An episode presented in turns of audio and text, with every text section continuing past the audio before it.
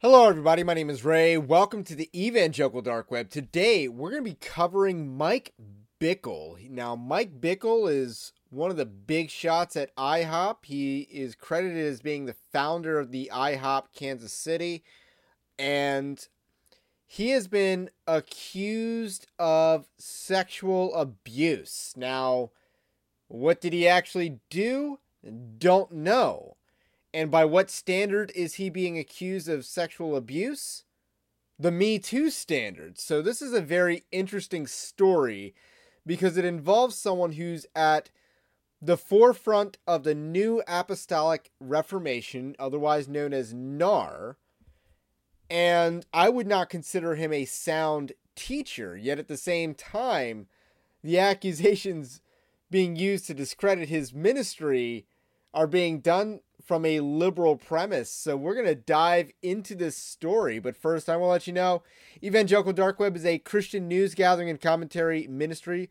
We've reported this story over the weekend, and you would have gotten it ahead of time if you were in the Evangelical Dark Web newsletter. We also have a free, that's a free newsletter. We also have a Patreon-like system at EvangelicalDarkWeb.org/join. That's our Patreon-like system. But the least you can do is like this video, subscribe to the channel if you are new, or podcast if you're a listener. So, this is the article that was written for yesterday. We've already kind of covered who Mike Bickle is. Again, big shot over at International House of Prayer, also known as the Bad IHOP. And they have a huge base in Kansas City. So this is a statement that they released on Saturday evening, I believe. A few days ago, we made the leadership team of the International House of Prayer in Kansas City aware of serious allegations spanning several decades concerning its founder, Mike Bickle, without getting into details to protect the privacy of the victims' identities. We have found these allegations of clergy sexual abuse by Mike Bickle to be credible and long-standing. The credibility of these allegations is not based on any one experience or any one victim, but the collective and corroborating testimony of the experiences of several victims. So this is kind of a Me Too story that's going on. Doesn't mean it's false, but that is what this is. Prior to meeting with the leadership team of IHOP, we attempted to bring the allegations and testimony of one of the victims directly to Mike Bickle in the spirit of Matthew 18, verses 15 through 17. However, we were repeatedly rebuffed by Mike Bickle and we were refused any sort of meeting. Instead, Mike used manipulating and intimidating tactics towards the victims to isolate them and discredit them. To avoid further wounding the victims, we met with several members of IHOP KC's executive leadership team. We shared testimonies of these victims of Mike's inappropriate words and actions.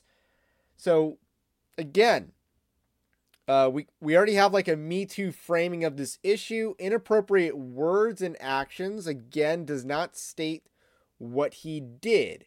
It just says that what he did was inappropriate. Well, Matt Chandler apparently did something inappropriate and had to step down. The standard is very loose. Was it fornication? Was it child sex abuse? I mean, it doesn't say that there's children anywhere in this statement, so it wasn't sexual abuse unless the person was disabled. So with that said, they accuse him of victim blaming here, which could be true. Again, also is seen as a Me Too narrative. It's hard to tell, especially when the church especially is more liberal on this issue than the culture at large. The culture at large would say Amber Heard is an abuser. The culture at large would say, we'll stick with Amber Heard because I think Christine Blasey Ford is a little bit of a split issue, but that would have been my next example.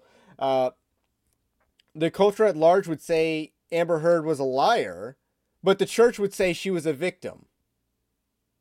So that's kind of where the culture's at, or versus the church on this issue. And the culture's more readily acceptable of women lying about these allegations than the church is. The church isn't, and has shown a demonstrable pattern of saying to adulterous women that you're the victim. Like, we'll talk about Ravi Zacharias in a second, but before the massage parlor thing came out about Ravi Zacharias, he was in a texting affair with a pastor's wife, and they framed her as a victim because she couldn't, resist sending nude pictures to Ravi Zacharias. So she was a victim for not being able to, resist the urge to salaciously text Ravi Zacharias. And it's like, give me a break. That's not victim mentality. Now, is that what Mike Bickle did? Is Mike Bickle another Ravi Zacharias? That seems to be the case according to these allegations, but they're not going to tell us what exactly he's accused of doing, and that's an important detail. When these allegations were brought to our attention, we were shocked. We could never have imagined that inappropriate conduct with women as something we would ever need to be concerned about, which is odd because isn't, Mike Bickle part of the Bob Jones thing, and there's a lot of sexual degeneracy in the Narpostle camp. Let's just put it lightly. So, kind of funny, or ironic, I should say, that they say that. We're shocked. The allegations seemed out of character to the man we thought we knew, but they were so serious we could not ignore them. The scriptures inform us that the leaders in the church, especially those who teach the word of God, are held to a higher standard and stricter judgment. We believe Mike Bickle's actions were not above reproach and fall short of biblical standards for leaders in the church. To be clear, the allegations made about Mike Bickle's misconduct were sexual in nature, where the marriage covenant was not honored. Furthermore, the allegations made also reveal that Mike Bickle used his position and spiritual authority over the victims to manipulate them. Now, again, that's not necessarily sexual abuse. You might say that's abusing your office, that's abusing your authority, that's abusing your relationship, but that's not what sexual abuse is. Sexual abuse is on children and disabled people. It's not on loose women in the church. But this is where they get the most biblical in their statement and response. But here is where it falls apart. We do not share this process to fill in salacious details, but to protect the integrity of the victims and their experiences that were shared. We appeal to you to refrain from using the names of any victims. These are women who have always been viewed as credible, trustworthy, and courageous. None of these victims had any intention to punish Mike Bickle, and they had nothing to gain by sharing their experience except the pursuit of truth, repentance, mercy, and grace. Now again, if these women were participating in sexual acts with Mike Bickle, they have sinned too. They're not victims here. And that is just part of the unbiblical framing of this entire issue. We saw in the Southern Baptist Convention with Jennifer Lyell and how they paraded an adulterous woman as a victim. And even the Johnny Hunt thing, they're getting sued for slander and defamation and libel for the Johnny Hunt allegations. And, there's two sides to that story, and it's very interesting how that's going to play out once people start getting deposed. And it'll be interesting if this story goes down lawsuit lane. So we're going to play a couple clips. One of them's from Forerunner Church, which is the church of Mike Bickle. This is from the IHOP leadership team. And then I want to take a moment and pray. And I want to hand it back over to Isaac. Sped up a 1.25. This is a statement from the IBKC leadership team regarding allegations against Mike Bickle. We are heartbroken to share that we recently became aware of serious allegations of sexual immorality directed against Mike Bickle, the founder of IBKC. Our leadership team takes these allegations very seriously, and we are laboring for truth, light, redemption, and righteousness. We are engaging with outside parties to assess and arbitrate these allegations. Our priority is to love and serve the IBKC community during this moment. This news is unsettling for our spiritual family as well as our entire leadership team. Please pray for all involved, including the ones who have come forward, those who have experienced trauma, and for the Bickle family. We are asking for your patience as we work through this complex and very difficult situation. And secondly, we ask our spiritual family to refrain from using prophetic spiritual language that can be interpreted as dismissive of the pain of those who are traumatized. On October 26th, the IBKC executive leadership team asked Mike Bickle, and he agreed to not preach or teach from the IBKC platform.